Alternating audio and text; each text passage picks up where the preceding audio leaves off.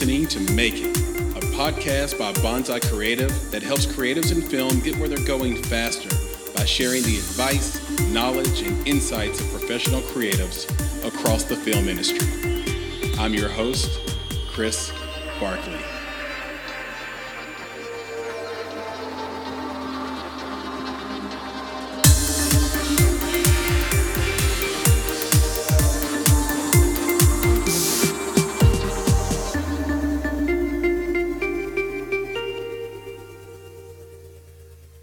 Hi, I'm Chris Connor. I'm a film and television producer. Uh, had the opportunity to work on films, on television series, uh, political campaigns, and in advertising. And right now, I'm actually uh, working on an animated project with some uh, people in Nashville. Chris Connor, welcome to the Make It podcast. How are you?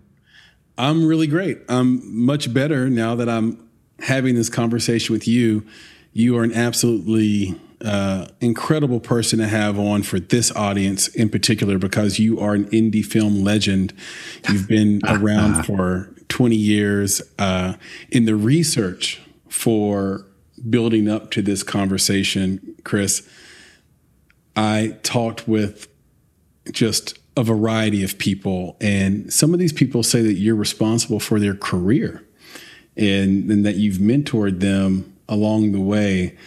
And so to have you on here uh, is is meaningful. I think obviously to me, but but to those listening that have come across your your work and and have met you for them for sure. But then hopefully also for this worldwide audience too, that's going to learn so much about the the real grit it takes to stay in this business. Um, I'd like to start with your legendary Instagram profile pic. So speaking of legendary, so you you have this profile pic, which was yeah. your first pic in 2012 you put on Instagram, and you have never changed it. and and it's it looks like it's like a like an artifact, like a golden head, almost like you would see something out of Indiana Jones. So tell me, what is that a picture of, and why has that been your profile pic for all these years?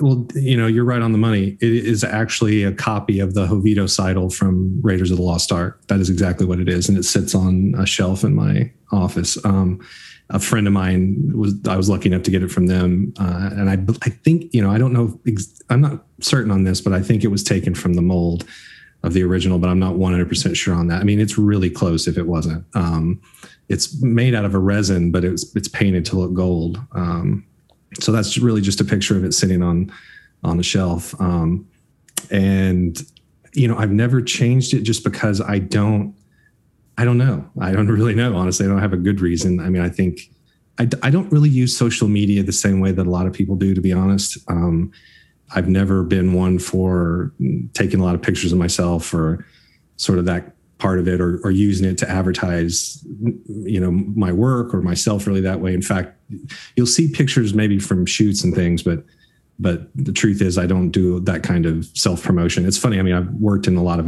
done a lot of advertising and worked on political campaigns to you know try to make people look great and get their message out there. And and yet i it, i just don't really want to do that for myself. I just never have. In some ways i think that some when some people do it too much, it sort of dips into a a kind of vanity that I'm not, not really interested in. But and I'm not I'm not being trying to be judgmental. I'm just saying I just have never used it for that, and so I've just never changed it. You know, I just use it to share little moments that come up, and you know, every now and again to talk about something specific, or you know, but really rarely to promote anything. Yeah, Facebook took off probably around 2006. I had started mm-hmm. using it around four and five, but it was only on campuses then. And I was literally using Facebook to catch up on assignments I'd missed when I couldn't make it to class or something like that. And obviously, Instagram came after that, and, and Twitter around 2010 ish, uh, maybe 11 ish before it took off. So you've been doing film before that was like a thing. Yeah. And it does feel like you have made a concerted effort to to remain private. I mean, even on your profile page outside of or profile pages on the on the web outside of social, you know, you leave your picture blank there. Um, when did you decide? Was there a moment that you decided that that you're going to make sort of you know a concerted effort to to have sort of a persona of anonymity?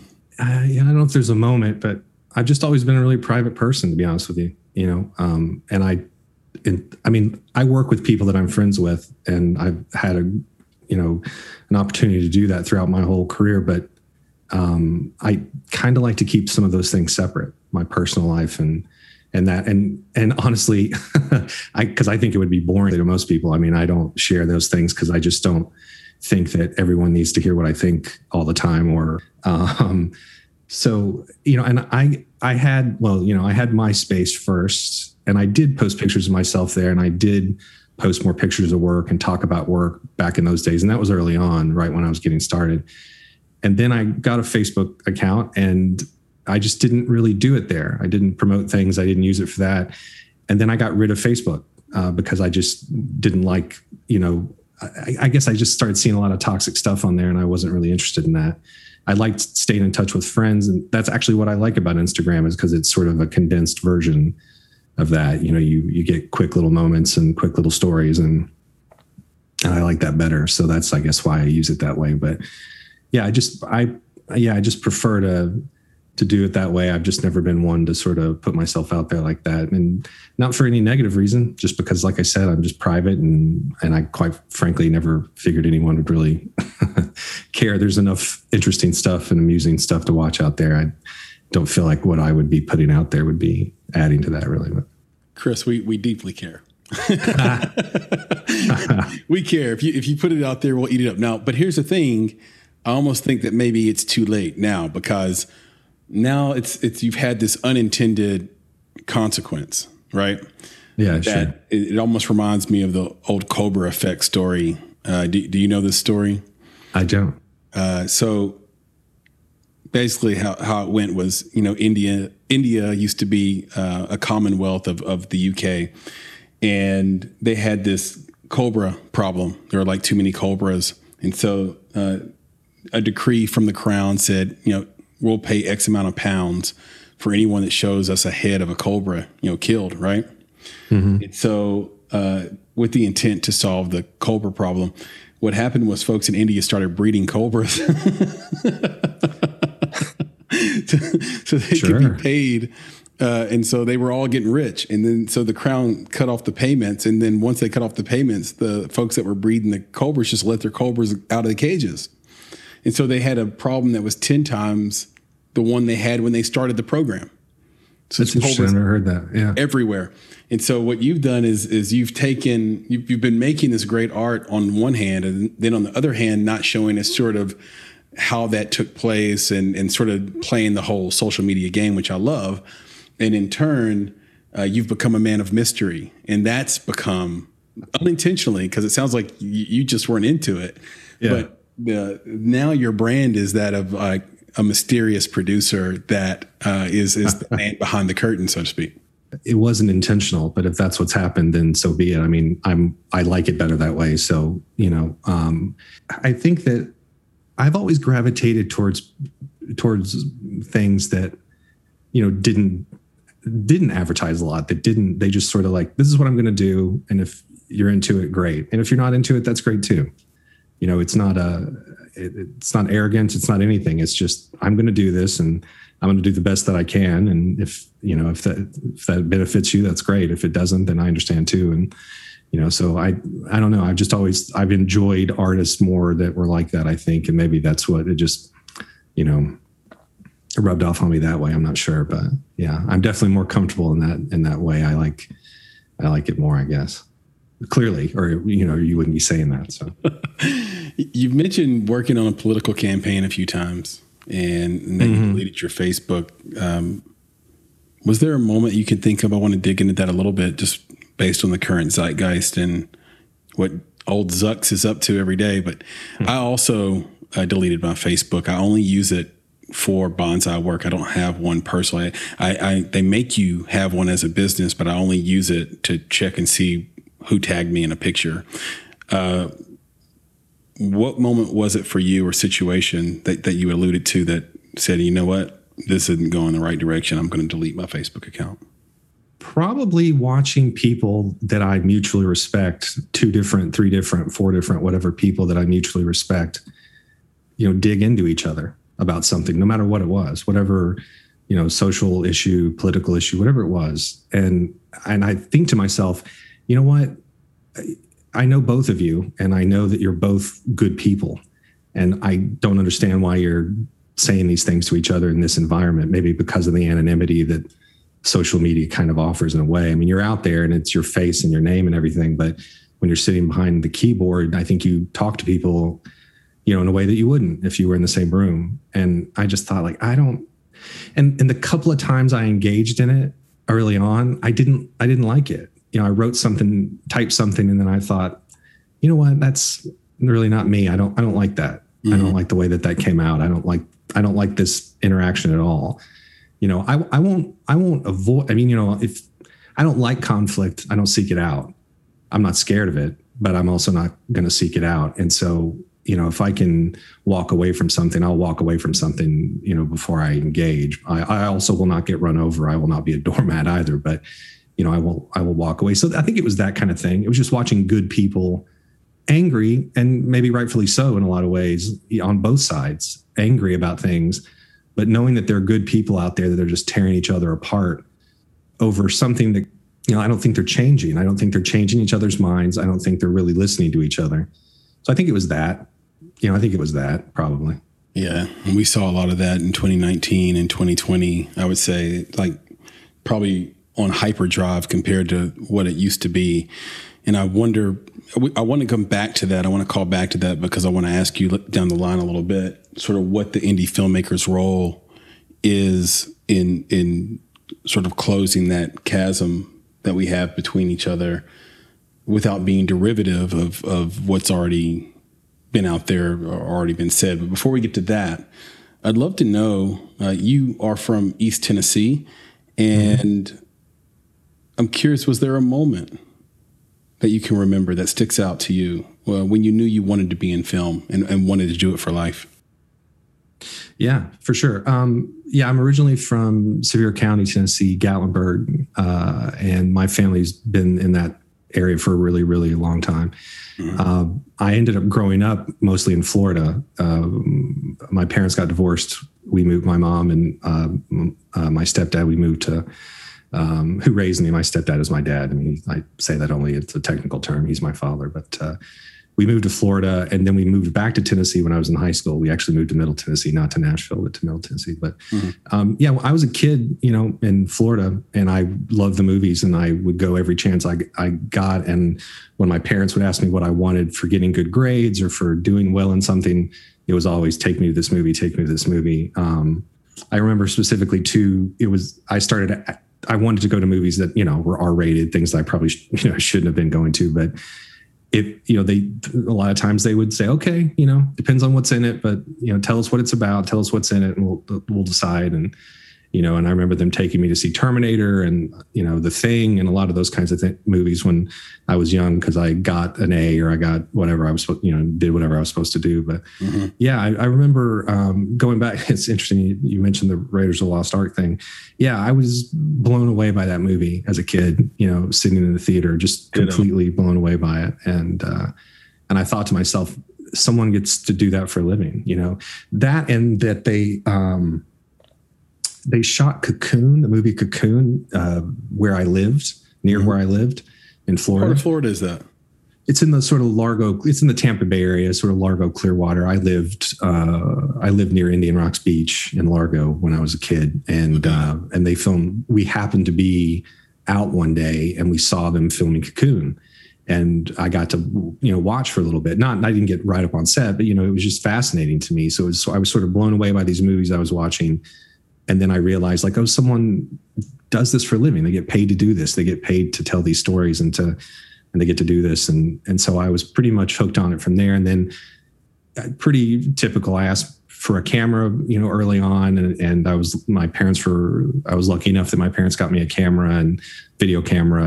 Um, and you know, I just started taking photos and video stuff, and and then did it a little bit more in high school, and then pretty much in high school, I knew that this is exactly what I wanted to do. And, um, and at first, when I went to school, I went to a school that I went to UT first, and it didn't really have a at that time a proper film school. It had a mass comm department, but and so then I decided to go to um, I moved to Atlanta and started going to film school at Georgia State University, and I really liked it. It was great, actually. I had a really great time in Atlanta, and then I saw an ad in Premiere Magazine um, for Watkins College of Art, and mm-hmm. I decided, you know, I can I could save an enormous amount of money by just moving to Nashville, which I already liked because, I, had, like I said, I'd gone to high school in Middle Tennessee and I liked Nashville.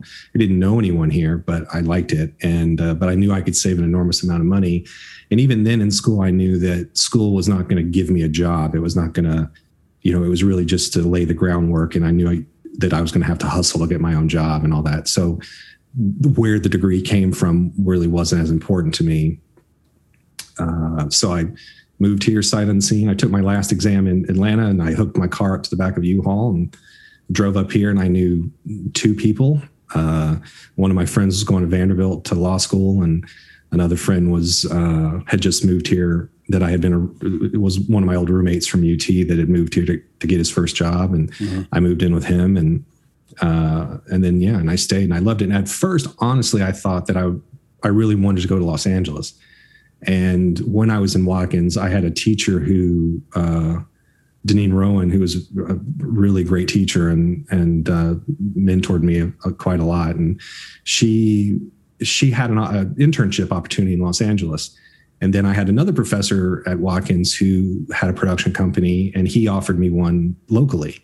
And so I started working for him while I was still in school, and at first not getting paid, but then starting to get paid here and there. And then and so it was either take the internship that she could get me in LA and move to LA or stay here. And I thought, you know, I'll stay for a couple years. I'll stay for a couple years and then I'll go to LA. And then I never left because I love it here. And and I sort of fell in love with Nashville and it's been incredibly good to me. So, you know, I had no reason to leave. And not too long after that, I kind of decided because I had some really good advice from some mentors that you know, taught me a lot that I just was like, you know what? I'm going to be as successful as I'm going to be right here. And I'm fine with that. I, w- I want to live here. I, you know, I want to work here. So that's what I'm going to do. And if it means that I don't ever make, you know, a giant movie, then that's what it means. But I was okay with that. Uh, and it, and that choice has been, has, has definitely been the right choice uh, because I've been happy these 20 years doing it. And not always, but you know, for the most part. And I'm lucky for that. I mean, I'm lucky that I made that choice and had good advice. And I'm glad to hear that other people have told you that maybe I gave them some good advice along the way, because I certainly hope I have, because I got it from other people. And if I could pass that along, that would be a great thing. Yeah. And I think that's sort of the value of that mentorship, because when you're young, how can you make such a life affirming decision, right? Especially when all the examples of the career you want happen somewhere else. They happen in LA. And and so the the big decision while you're while you're so young and impressionable to say, well, I'm just going to stay here because I know that the the ultimate win is happiness uh, is huge. Like it's like I, I'm even wondering how you even could do that, but I, am sure it came with a lot of uh, mentorship, which we're going to get into here in a second. But you there's a lot to dig into because we started with Cocoon and and I'm a guy who loved Steve Guttenberg and thought to myself, Tom Hanks simply did Steve Guttenberg better than Steve Guttenberg. And therefore, Steve Guttenberg sort of faded away. I don't know. What, do you, what are your thoughts about that? I, you know, I think he's, yeah. I mean, when I was growing up, he was in, you know, several really good movies, and and he was great in that movie. He really was great in that movie. I mean, you know, I, um, and I've always thought he was talented. You know, there's some performers I think that get pigeonholed a little bit, and, and maybe he did. I, I don't know. I don't know that he would say that, but um, I've always I've always liked him. You know, but that movie was was great. Cocoon was great. I mean, it had a, a lot of really good uh, actors in it, and it was just really well done. Um, and it and it was you know a big movie to me when I was a kid. I really liked it. Yeah, and the Police Academy films. Now, if you want to see some really rare Steve Guttenberg, mm-hmm. there's a movie that came out. I want to say in '82. Maybe I have the date wrong, and if I am, don't kill me. It's you know whatever. The movie is called Kentucky Fried Movie. Yeah. Have you seen this before? Oh yeah. Oh yeah. Okay. So he's got it's like a movie with a bunch of little vignettes, and he has one of the vignettes in there, and it's hilarious. Uh, so does Arsenio Hall, by the way. Uh, early Arsenio, before anyone knew who Arsenio was, he has one of the funniest scenes in any movie I've ever seen. So go out, watch Kentucky Fried Movie, and uh, laugh your head off. It is a it's a parody movie, but I want to touch back on the mentor piece because it's one sure. of the things that um, if you value it, you don't know how to get there. So, uh, and if you don't value it, uh, you know you find out that you should have. So, in your opinion, having been sort of a mentor to so many people in independent film, what do you think is the best way to find a mentor?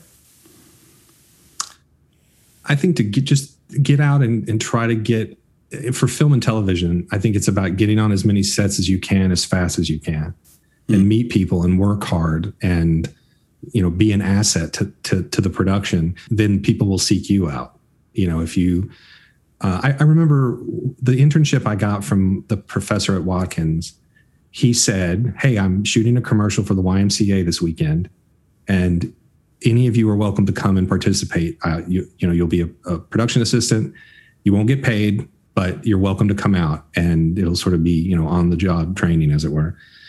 And I was the only one that went. I couldn't believe wow. it. I was the only one that showed up. I couldn't believe it. I was like, why are why are we all here? You know, if you're not gonna um but I showed up. He asked me again. I showed up. He asked me again. And then he asked me if I wanted a you know a permanent internship. I said yes. they you know, two or three more jobs in, he said, I'm gonna start paying you. You work hard and you show up and you're on time and all that stuff. And that's what happened, you know. And I started working for him and he get you know he gave me his name is Ben Ryan. He gave me you know my first job, and I'll always be indebted to him for that. You know, uh, and I learned some things too about owning your own business from him, and that I watched him have his own production company and you know have successes and struggle at moments, and like anyone does, and and so I learned a lot from watching him, and and he was good to me that way. He threw me in, you know, he really did. He was like, okay, here you go, you know you say you want to do this. Well here you go. And he let me start coordinating jobs and you know ultimately producing jobs later on. And um, and so it was a good experience that way. But i had a couple of different people like that that i worked hard for them and i think they liked having me around. And uh, and and that's how it happened you know i think you know being an asset to someone's production and i think people that want to help other people along once they see you working hard and that you're actually serious about it, they're gonna they're gonna want to help you. It reminds me of I wish I could remember the person that gave me the advice, but it was it was uh, sort of in between high school and college for me when I got this advice. So, you know, in between that time for me, Chris, I was trying to have a singing group and uh, name the group's name was Solace, and I was trying to to make it in music and do all this stuff right. And I was told 80% of success is just showing up. Like if you if you just show up to the thing that you're supposed to show up to, you already you already sort of beat the the dreck. You already sort of beat the the the long tail a little bit. Like it's like people people will literally not show up to their dream. and you can, yeah, and so if there's true. 10 people that want something, you can beat seven of them just by being there and being on time, like you said.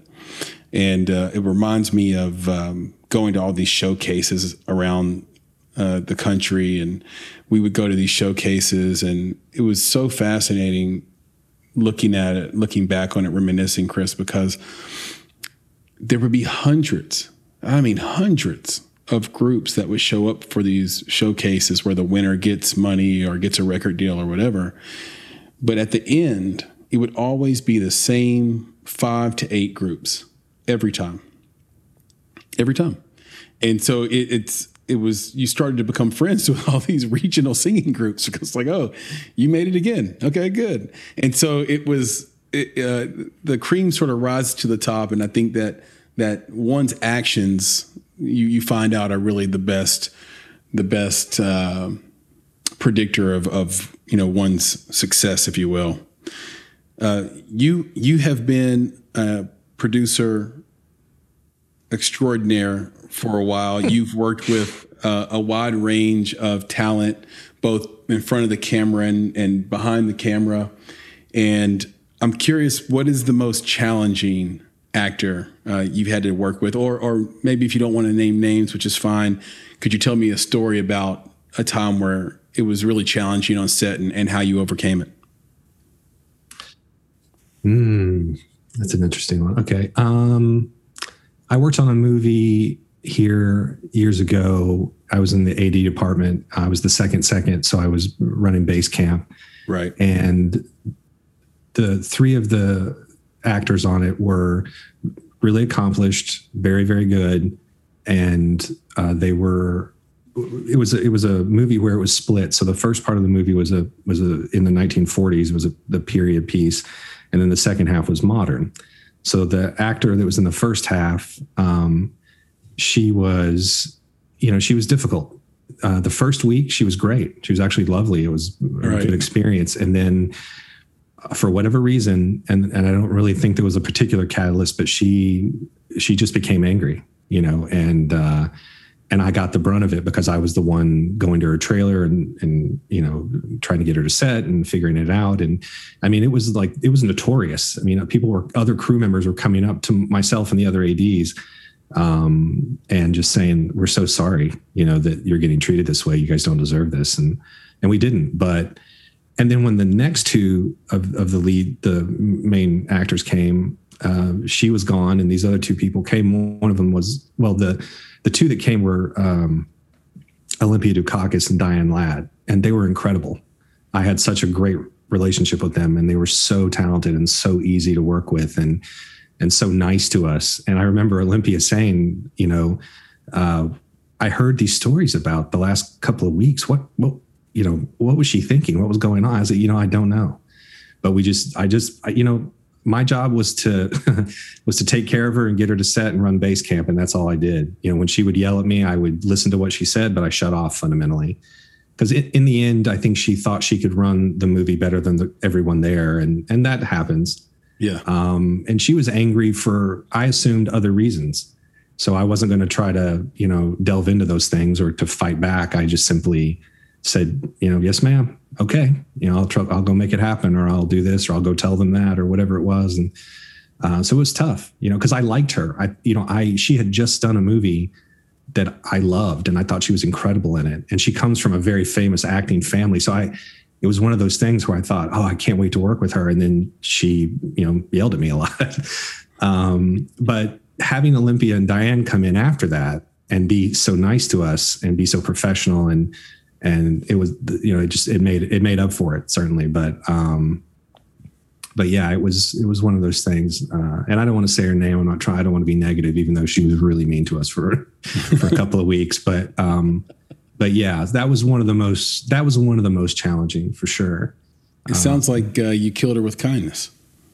Yeah oh, that's all i could do. I mean it wasn't my you know first of all i didn't want to get fired so i wasn't going to you know there were moments where i wanted to you know say what i thought but that wasn't my job. And I certainly wasn't going to, you know, put the first AD in a position in that kind of position either. I wasn't going to, you know, speak out of turn. And and uh, the first AD was Susan McGuire, who has also been awesome to me and hired me several times and and been a mentor to me. And I think she's fantastic. And you know, so I didn't want Susan or Chris Stringfield, the other AD, to you know catch the brunt of that either. I didn't want her to storm to set mad from base camp and then you know, uh, take it out on them. She was already taking it out on us enough. So I was trying to, you know, keep her calm, make sure she had the things that she did want, you know, try to soothe her in a way that, you know, would calm her down enough to maybe where she wouldn't yell for a minute and then move on. But like I said, I think she was upset about something that had nothing to do with our movie.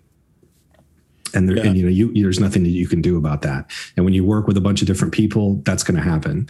You're going to get someone that's having a bad moment in their life and maybe on 50 other movies would be lovely to you. But on this one you know and maybe she was maybe on all the other things that she ever did she was you know great to people and nice to people and kind to people. But in this particular moment you know she was upset and angry and it and it showed. You know chris i don't think so. I think i think she probably was like that on set. Maybe. Yeah for sure. Some people are just you know. I have this thought that like people that yell are people that yell. And Uh, you, you, don't just learn how to yell one day on set because uh, you're having a bad day or a bad week off set or, or someone's triggered you on set. You don't just learn to do that. And it's something that, that you're sort of programmed to do, and it makes you feel powerful. Yelling is about power, and, and usually when you have power, you yell. Uh, I never understood it, and I'm not like uh, like some new gen softy or anything like that. I I, I never understood, for example, uh, a coach that yelled. See, the coaches like will preach to you, "I want you to play with composure," and then they'll be the least composed person in the entire organization. Uh, and 100% you know, And what you said about what you said about shutting off when she started yelling, so that you could sort of decompress yourself and then respond with "Yes, ma'am." I find that to be true with children. Parents that yell at their kids, their kids aren't listening. They've stopped listening. You can't listen to someone yelling.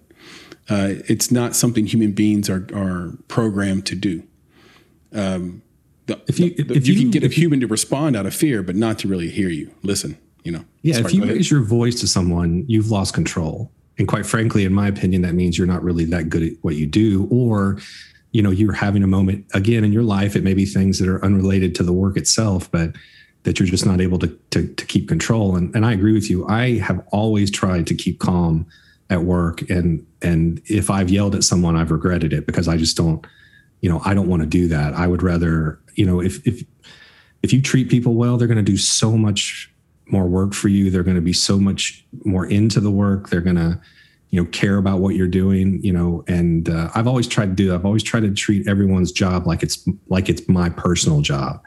And uh, and my money and you know my idea and my film and i do that because you know then the best work's going to come out and sometimes people will be mean to you and grind that out of you but I've always tried to do that. But you're, I, I, I agree with you 100%. If you scream and yell at people, you will never get the best out of them. And most often it is to make up for something else, you know? So keeping your calm uh, in any situation in life is really better. But, you know, certainly at work and just belittling people at work is not powerful. It's not good. It's not impressive. It's not anything and I've worked with screamers. I mean, believe me, I've worked with people that scream and yell and get in your face. And I've had some really rotten things said to me, but I just lose respect for them at that moment. I, I honestly see them as a child in a way, you know, so they're, I'm, you know, I'm 25 years old, you know, on set being an AD and, uh, or a PA and, you know, this 65 year old director that's supposed to be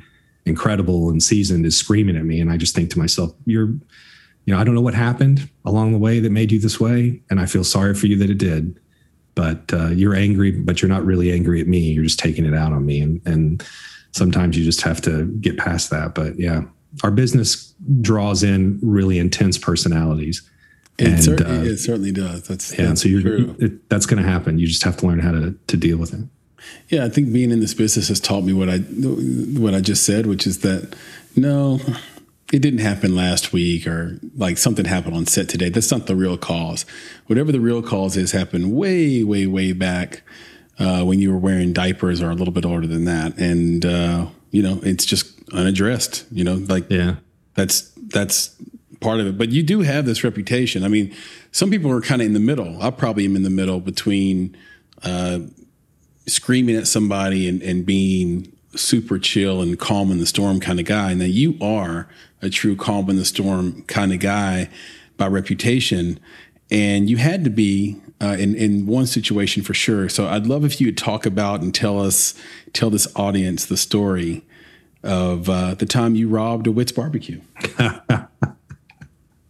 wow, good job. That's good research. I'm impressed by that. Um, okay, so we were in film school, and everybody's short films were uh, you know, like Pulp Fiction. There was a lot of violence and stuff. And listen, I like some violent movies and things like that, but I'm not knocking Pulp Fiction even. But you know, it was just a lot of that kind of stuff was coming out. So I decided to make something that was that way, but making fun of it a little bit. So the concept was two guys rob a Whitt's barbecue at Christmas, or they rob a fast food place. and ended up being a Whitt's because I had a friend uh, named Napoleon, whose brother ran a Witt's barbecue, so we could get it on a Sunday, uh, you know, for nothing for free. Right. And so I got some friends from film school, and and we and it was it wasn't it was a sort of a short, but really it was a scene study for a class, is what it really was. And um, so we went to the Whitt's and we set everything up. And uh, Tom Bailey and James Brown were the two two guys playing the, the the burglars or the robbers or whatever. And they did their bit. They came in, they pulled guns on everybody, everybody froze. So we shot that scene. and we were taking a break and we were all sitting in the front. And this is the Whitt's barbecue that sits on Nolensville Road. And so it sits on a it sits on a corner. There's a side street right there near the zoo. And, and I want to just jump in here to, let the audience give them some context. So Nolensville Road is in a part of town in Nashville called Woodbine. And it, is that the is that the right one, Chris? That's right. Yeah. Yeah, and Woodbine is is uh, is a rough neighborhood. All right, go ahead, Chris. um, so we shot the scene, and um, my Nick, the guy that managed the place, Napoleon's brother, and I were standing there, and a car pulled through the parking lot. The parking lot was empty, incredibly fast, almost as if it had careened off Nolensville Road. And we thought, oh no, that's weird. So we walked outside, and as soon as we walked, I took about a step and a half out the door, and the Nashville SWAT team closed in on us really quickly. And the guy put a shotgun in my face instantly and he said get on the ground get on the ground you know. So we obviously got on the ground. And then i looked around and there were police everywhere but they were so quiet that they you know we didn't hear them. We just saw the one car pull through really quickly. And you know i was panicked. I mean i was it was honestly one of the worst moments of my life because i could not see everybody else behind me. Uh, all i could see were police officers and they all had their guns out. And i was waiting for a gun to go off and it was it was frightening. I mean, it was it was awful, and it felt like it lasted forever. It probably lasted for thirty seconds, but it felt like it lasted forever. And then it's then they over a loudspeaker they said, "Come out with your hands up," you know. And Tom, uh, being also cool under pressure, told James, he said, "Listen, uh, you know, put the gun on the counter." They were fake guns, of course. They were not real guns, but they he said, right. "Put the gun on the counter." And so they all slow, everybody slowly walked out. And then they, and then only then they, the police officers saw the, the equipment. They saw the lights, they saw the camera. Mm-hmm. And I was screaming the entire time, it's a movie, it's a movie. Don't, you know, don't shoot, it's a movie. And, um, and they quickly realized what was going on and they, they got us up and the, the main, you know, lieutenant or whatever took us back inside and, and they were, you know, they were relieved, but in some ways, I think they were also kind of embarrassed that they hadn't figured it out sooner, that they, you know, didn't realize that it was fake and that they didn't see the camera and they didn't see the lights or whatever. So uh, he started, you know, kind of giving us that you should have, you know, you should have done this, you should have done that. Uh, you, you know, if you if you received a permit, then we would have known about it. And, and, and he was right. He was absolutely right about that. And I'll tell you something. It was one of the things in my life that made me um, you know, it, it made me super risk averse. It made me realize how badly something can go. And we were just film students. You know, we didn't know any better really at the time. So one of the first classes I ever had in school, and I was, you know, we were all young and and we didn't think anything of it. You know, we didn't think that we should have called the police to tell them. We didn't think that we should have got that we should have, you know, done the permit process and any of those kinds of things. So, or, or even have an off-duty, you know, officer oh, you, there, security. Oh, you guys so, just doing sort of a shotgun shoot.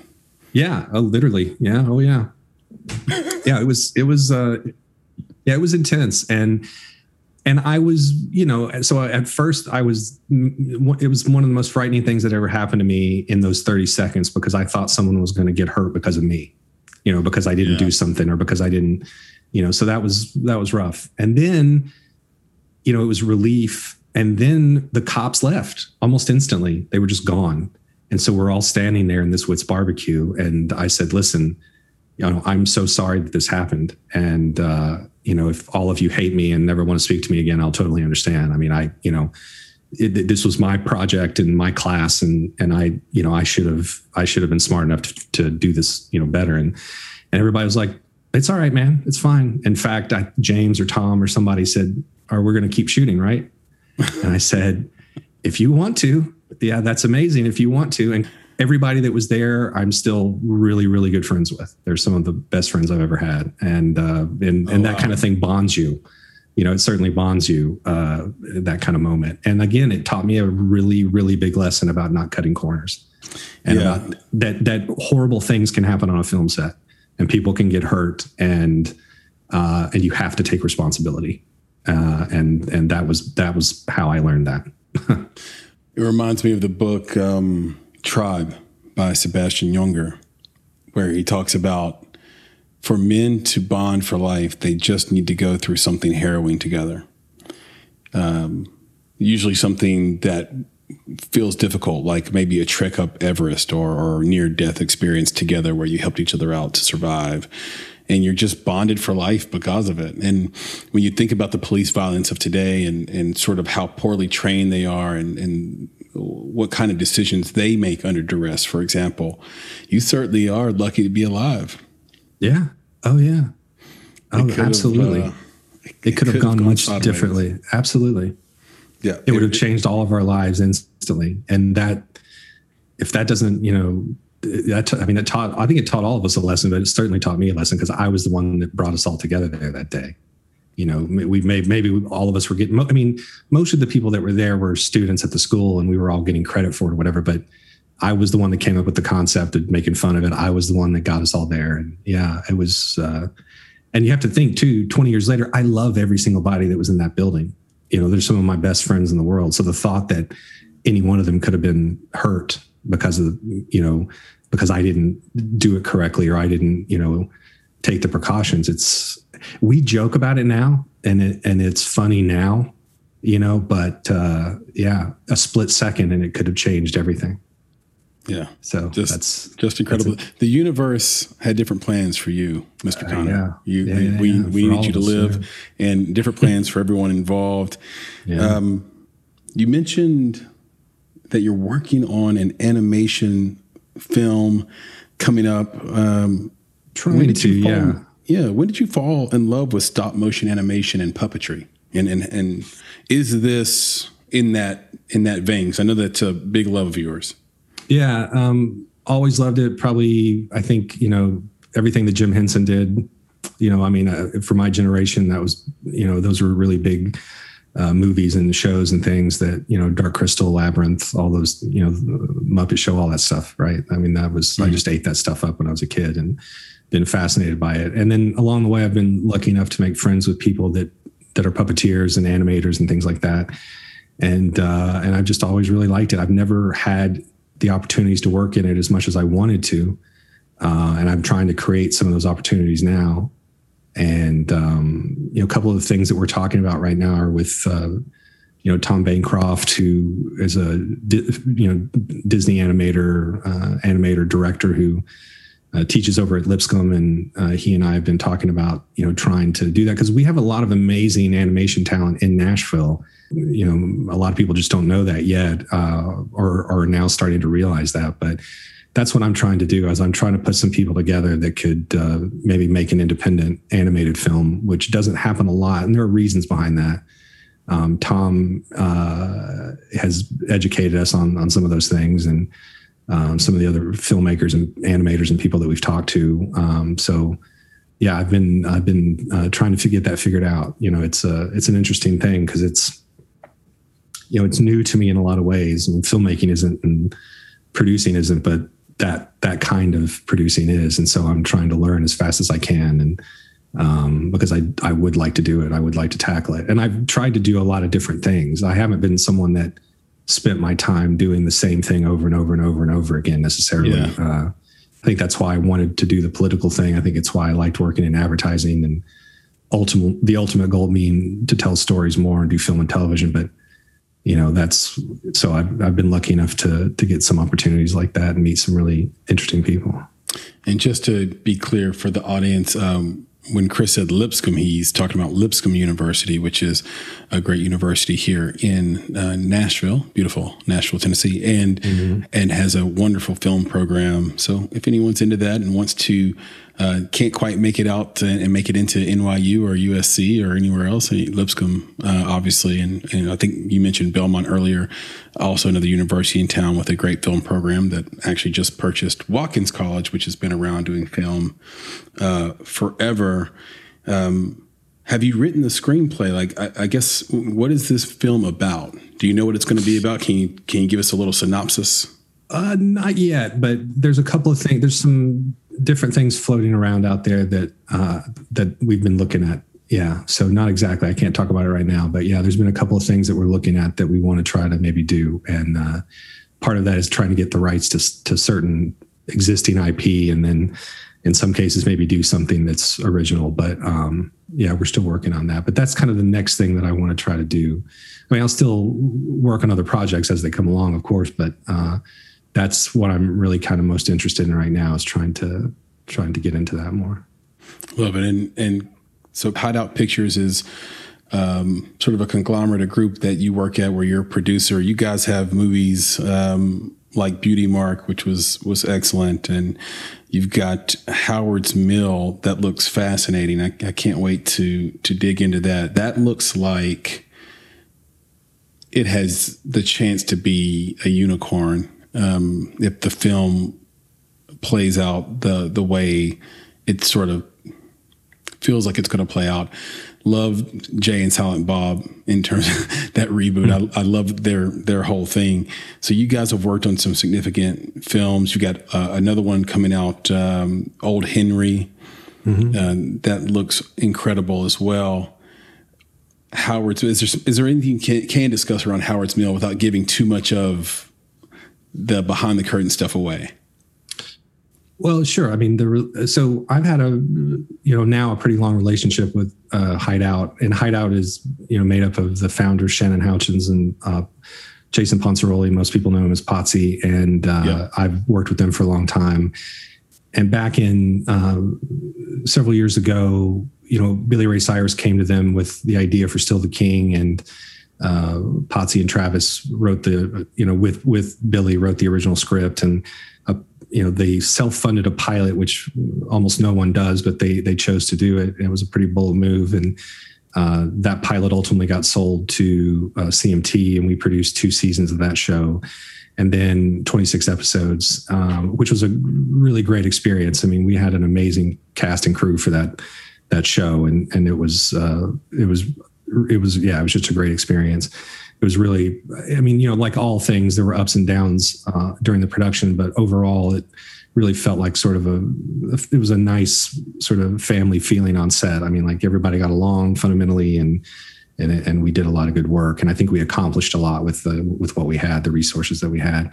Mm-hmm. But I've I've done a lot of work with those guys. I'm not a partner there or or an employee. I just we just have always worked together a lot, and. uh and I guess I've you know hopefully have been an asset to you know when they've asked me to be and um, so I helped out with Howard's Mill uh, and then on Old Henry. Old Henry was actually produced by Mike Haggerty, uh, who came from California. He's lived here for quite a while. He's a, mm-hmm. a, a good producer and.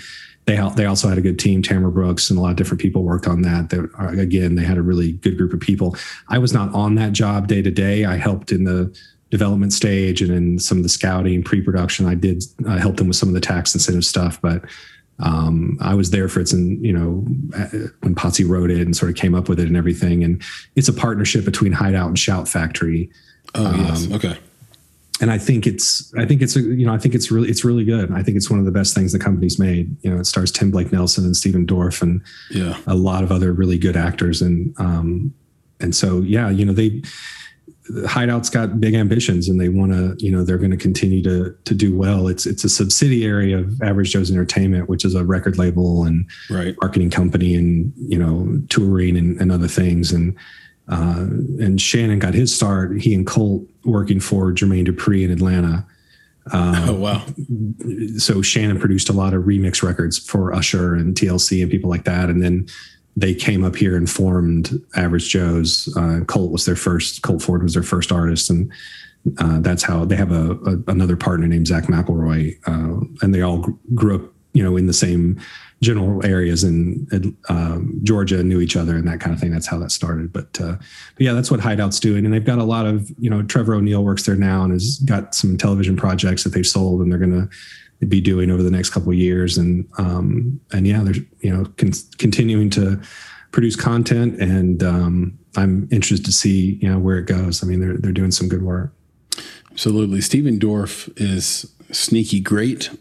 And so I'll say that. But you mentioned something in the middle that fascinated me that I think was just sort of an, uh, a side comment, but really sticks out in terms of what we try to get across to this audience, especially in our indie talks. And we've been on consults with um, with TV writers, and we have said, "Hey, uh, get your package together, and, and don't don't shoot a pilot unless someone's going to fund the pilot that's on the buy side."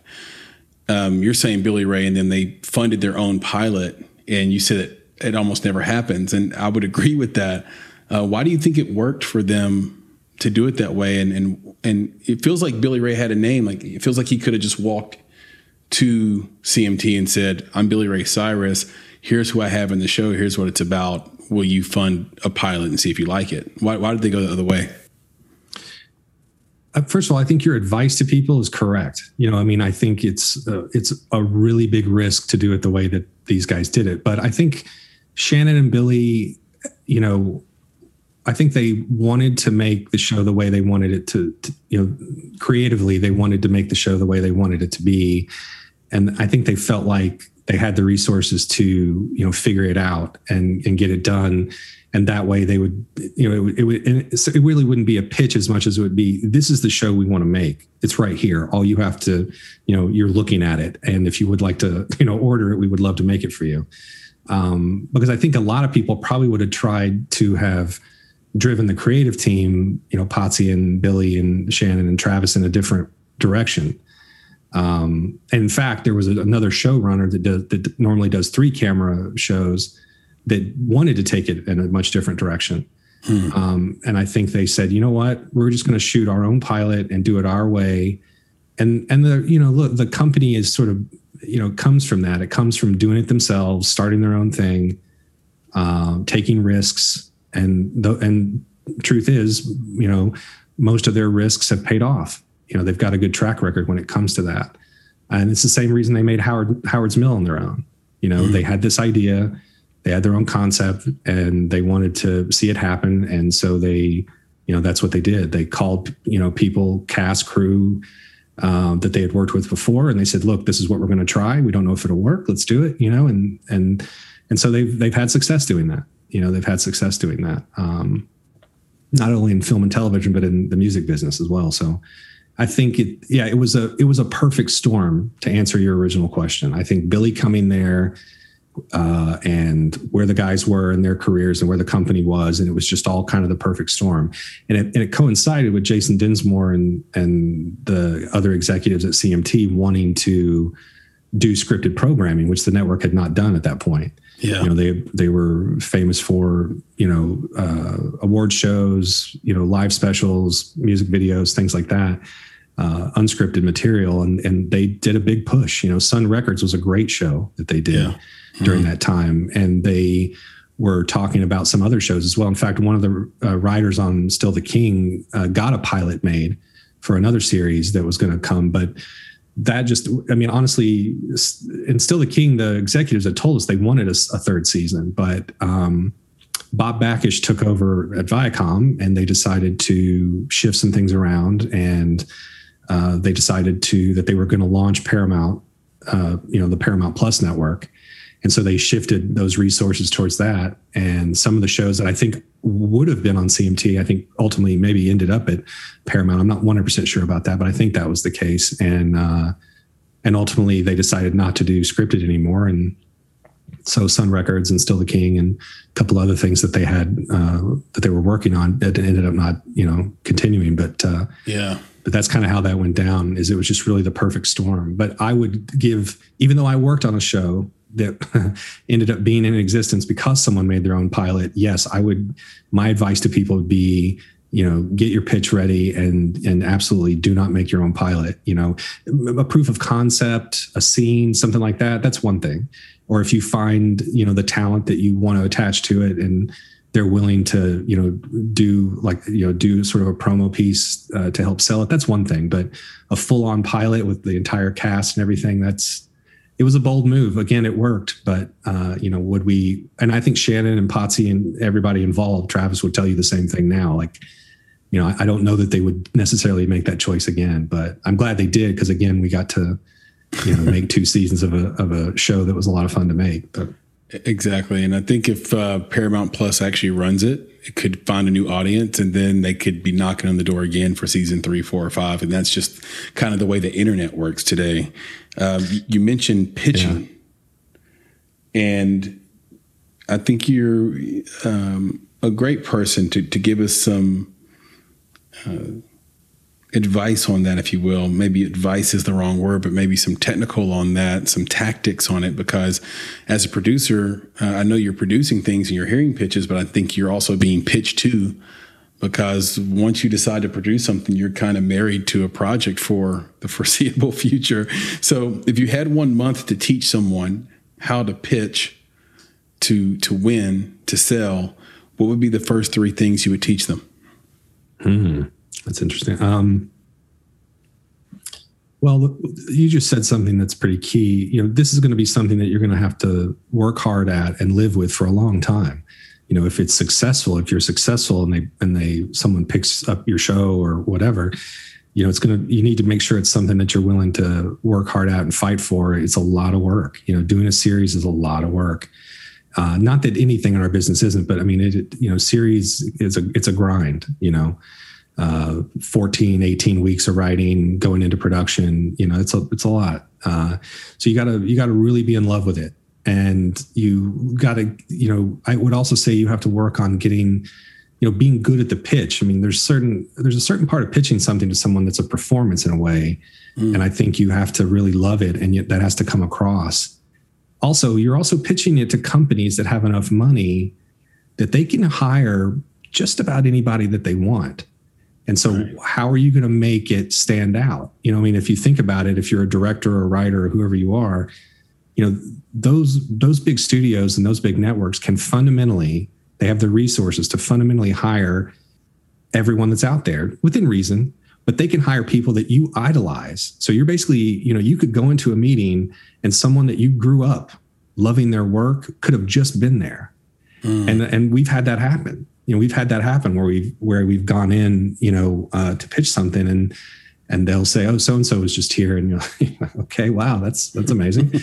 Um, and that's what you're up against. You know you're you're up against it's not just who's in your market or who's in your peer group it's you're up against everyone because they can pick up anything. Fun, again you know within reason they can pick up just about anything. So just make sure that it's attractive and it has those kinds of qualities and is and and also sort of be realistic about it. Like, you know, are you watching the market enough to know what they seem to be trying to buy and you know do you have re- relationships with agents and people that that know what know that that they have those conversations with executives they know what they're looking for you know and it changes so quickly you know so every few months are you actually getting to hear what those people are wanting and now let me also say i'm someone that i also believe in if you have a great concept and you have a great you know pitch even if it's not what they're looking for whatever go in there and try to sell it you know because you you may be lucky to to sell it to that one executive that understands you and chances are and, and we've all heard these stories they're cliches now but you know you're probably going to you, you, may walk in and you may sell it to the first person that you meet but mm-hmm. more than likely you're going to sell it to the 50th person that you've met and you have to be also willing to love it enough to to not let it die and just to keep like this is a good idea. We're going to keep trying to sell this keep trying to sell this. Um, and I've I've worked on projects like that you know uh, I I do the Cleverlys with uh, my friend Paul Harris and Matthew Dyer and and we've done that. We've pitched that show you know to a lot of people and we've had a couple of offers and a couple of deals sitting on the table. And you also have to know if you're you know you have to be ready to accept those deals. Like we've been offered some deals that we didn't want to take. And it was a weird moment. You work so hard to get to an offer and then you get an offer and it's not what you want because in that particular case it's a it's a, a comedy um, and you know we were we sort of got these cliche things like okay we'll take it from here. Like thanks for bringing this great idea in. Now we're going to give you EP credits and we're going to tell you how your show's going to go. And it's like, uh, that's not why we're doing this. We're doing this because we want to work together and we don't want to, you know, uh, we don't want it to turn into something that it's not, which which is what happened with Still the King, you know. Right. Uh, they wanted to turn it into a three camera sitcom, and and the guys were like, "That is not what we want to make. That's not why we started this ball rolling. We didn't. We don't want to do that." And and that's the way it's been with the Cleverleaf project. It was, you know, uh, which is Paul's band. Uh, it's sort of like a spinal. For people that don't know, it's like a spinal tap thing um, kind of concept, and mm-hmm. and so we've had these really interesting pitch meetings and great opportunities, but in the end, it was just never right. So we never did it because we also knew that we'd be married to it. You know, so if we start this ball rolling and it's not what we want it to be, it's not. It's probably not going to get better. You know, we're just going to have to live with it not being the thing that we always wanted it to be, and and with some pitches, you know, they're not as close to you. That that particular project is close to the three of us, and it's Paul's.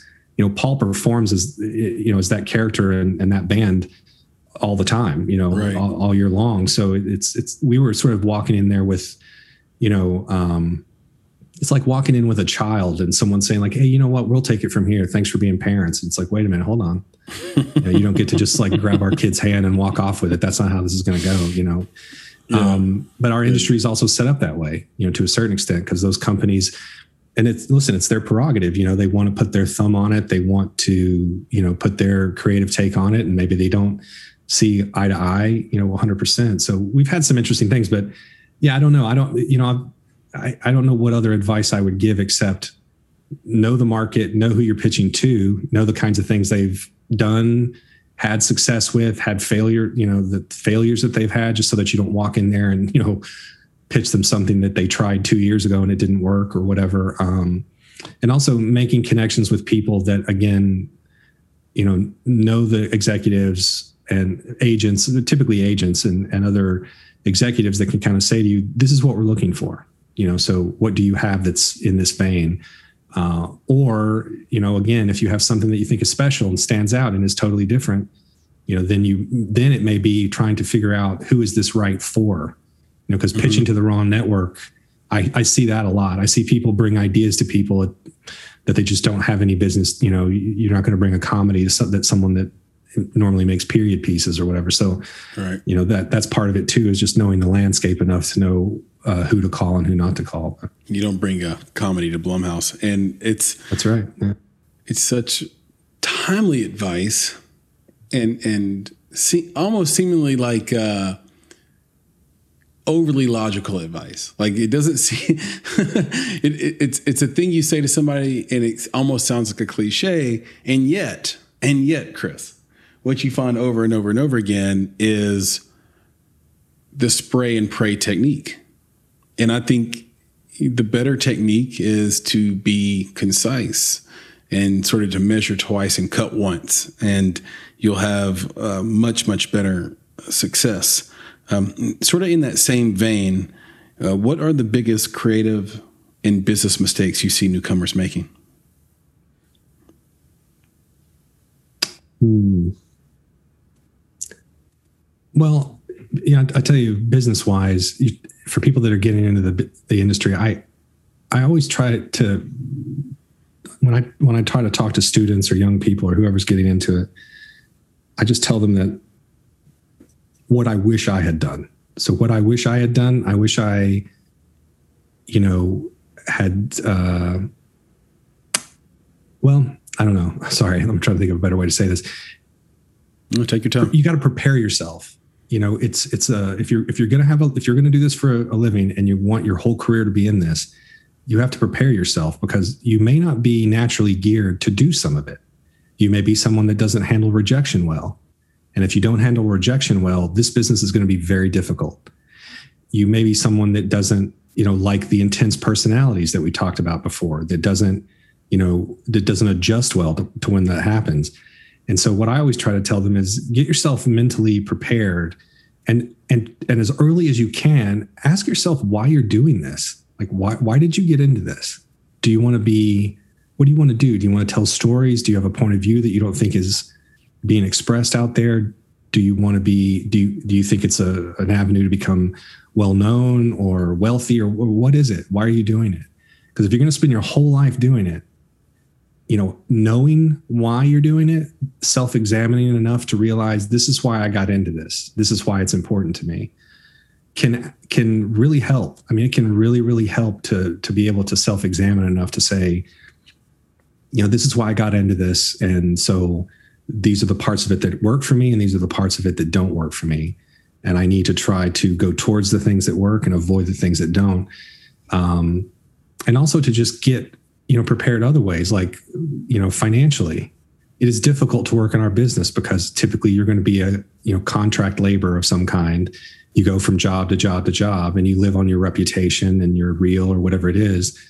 And you know, I, I saw that early on. I saw people. You know, you start working on a movie, and then you start seeing the new cars hit the parking lot immediately. You start seeing you know big vacations being planned and all these things and then you know a couple of months later someone ends up being broke because they thought that that was going to last forever you know they yeah. get on a show and they you know they do all these things and then they you know realize like oh no you know now what am i going to do because i'm not going to if so that's what i say to them is prepare you know prepare to have lean times and uh, if you do that and you can be successful at that, then again, it'll it'll make all this less maddening for sure.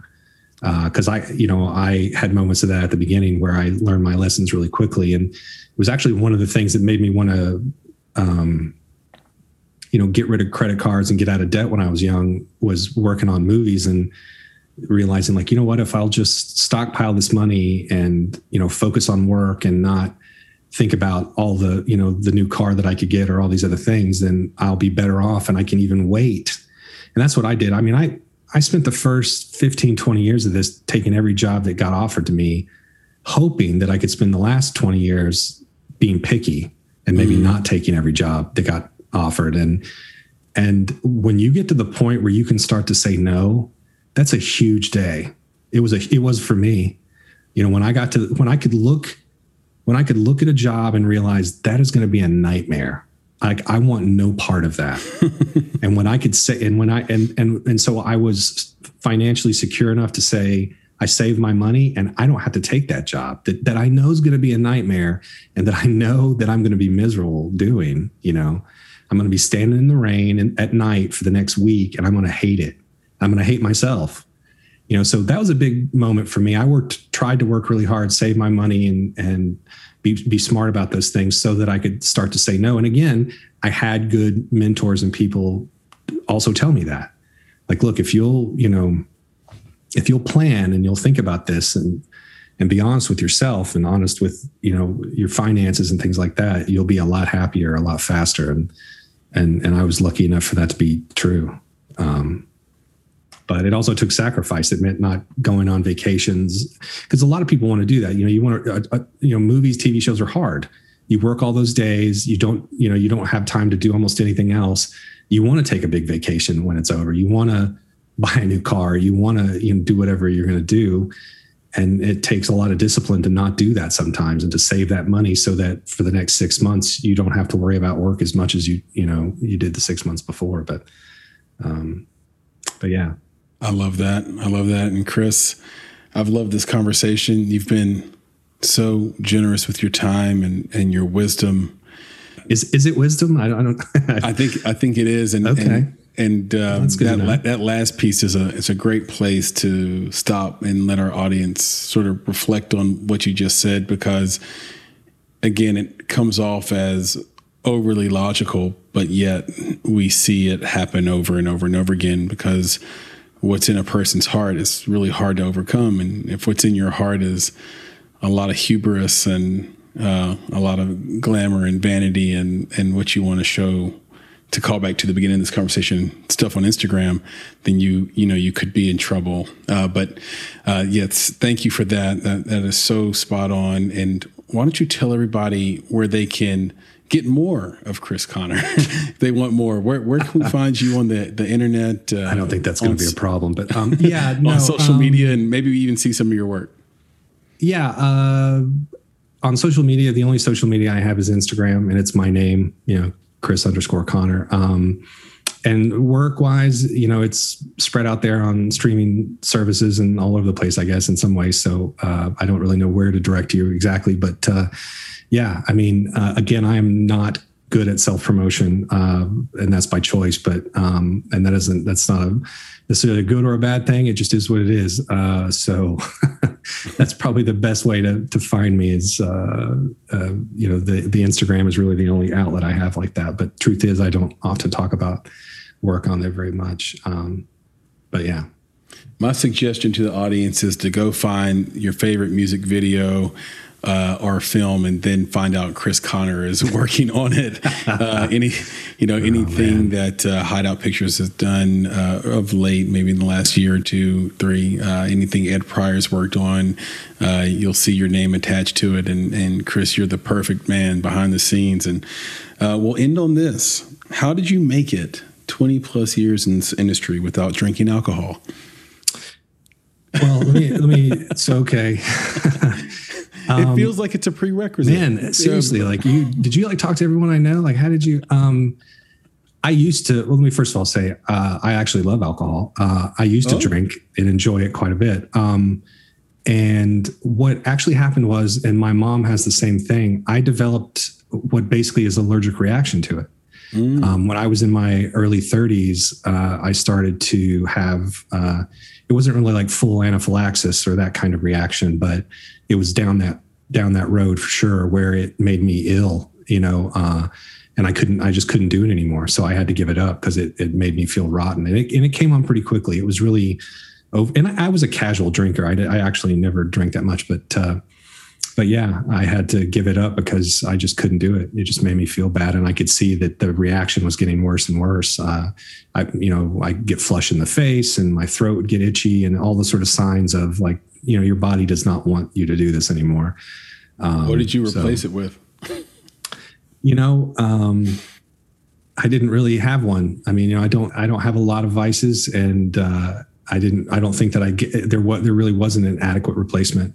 Uh, but I, you know, it's one of those things where I I miss it sometimes. You know, every now and again, I wish it'd be nice to have a glass of wine or whatever, but I don't or uh, some vodka, but I don't uh, I don't really miss it that much. But and I find myself in situations where you know um, people are having a good time and it's there, but I just don't really miss it. Um, and uh, but yeah, I like it though. I wish I could have it. But Chris, I, I think technology is going to bail you out. I think there's all these companies right Man, now that, so. uh, much like uh, Beyond Beef and Impossible, there are all these spirit companies that are making vodkas and bourbons and beers that taste just like the real thing and have zero alcohol in them. So, uh, with that, I think that uh, uh, me and you should get together. I'll bring a bottle of non-alcoholic vodka, something flavored. We'll, right, right, we'll mix right. it up. We'll have a conversation. I know, duels. Yeah, I uh, no, O'Doul's is back in. You know, that's Beavis and Butthead times. Yeah, yeah. We've, we've moved forward now. This this is high end stuff, Chris. Like we're we're going to go Organic. all the way. Okay. And uh, just just have a, a wonderful time together because I, w- I would love to to talk to you in person, meet you, and, and hang out a little bit. And um, like I said, this has been such an honor for me, and, and I've had such a great time oh, and learned man. so much.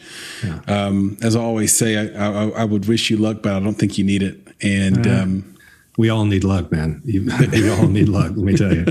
Um, one thing I wanted Amen to say to real quick before we before we go is yes. you said this at the beginning, and if this is true, I I hope it certainly is. But you know, if I have helped anybody and been any kind of mentor to anybody or helped them get their career started, which I, I don't know that you know I've, I've always wanted that to be the case. So if that if you heard that feedback that's really exciting to me. And i've and tr- to be honest with you that feels like success to me because uh, i've always hoped that you know i would create a lot more you know a lot more filmmakers and, and encourage people to do this stuff. Uh, so that was exciting. I, I appreciate you. Thanks you know for saying that. And if your research led you to that that's great because uh, i've always wanted that to be the case. And it's not something that you really know because you know you don't talk to people about it. But if you've had that feedback that that makes me happy to know that.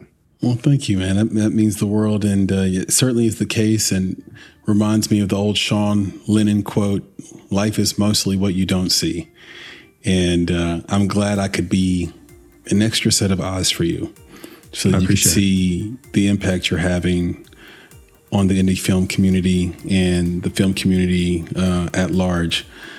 I would love to to continue the conversation in a round two, and I'm looking forward to that. I'm going to hopefully hold you to it if you're up to it, and, and hopefully bet, yeah. we can do it live as well. So, Chris, thank you so much, man. This has been great. Yeah, thank you. It's been a good time. Thank you. All right, talk to you soon. All right, bye bye. Be good. Bye.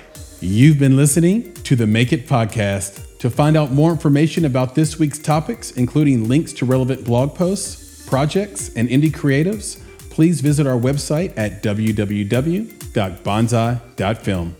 If you haven't already, you can join our podcast community on Apple Podcasts or the podcast app of your choice by searching for Make It Bonsai Creative, and the show will pop right up. You now have the opportunity to support the production of this podcast.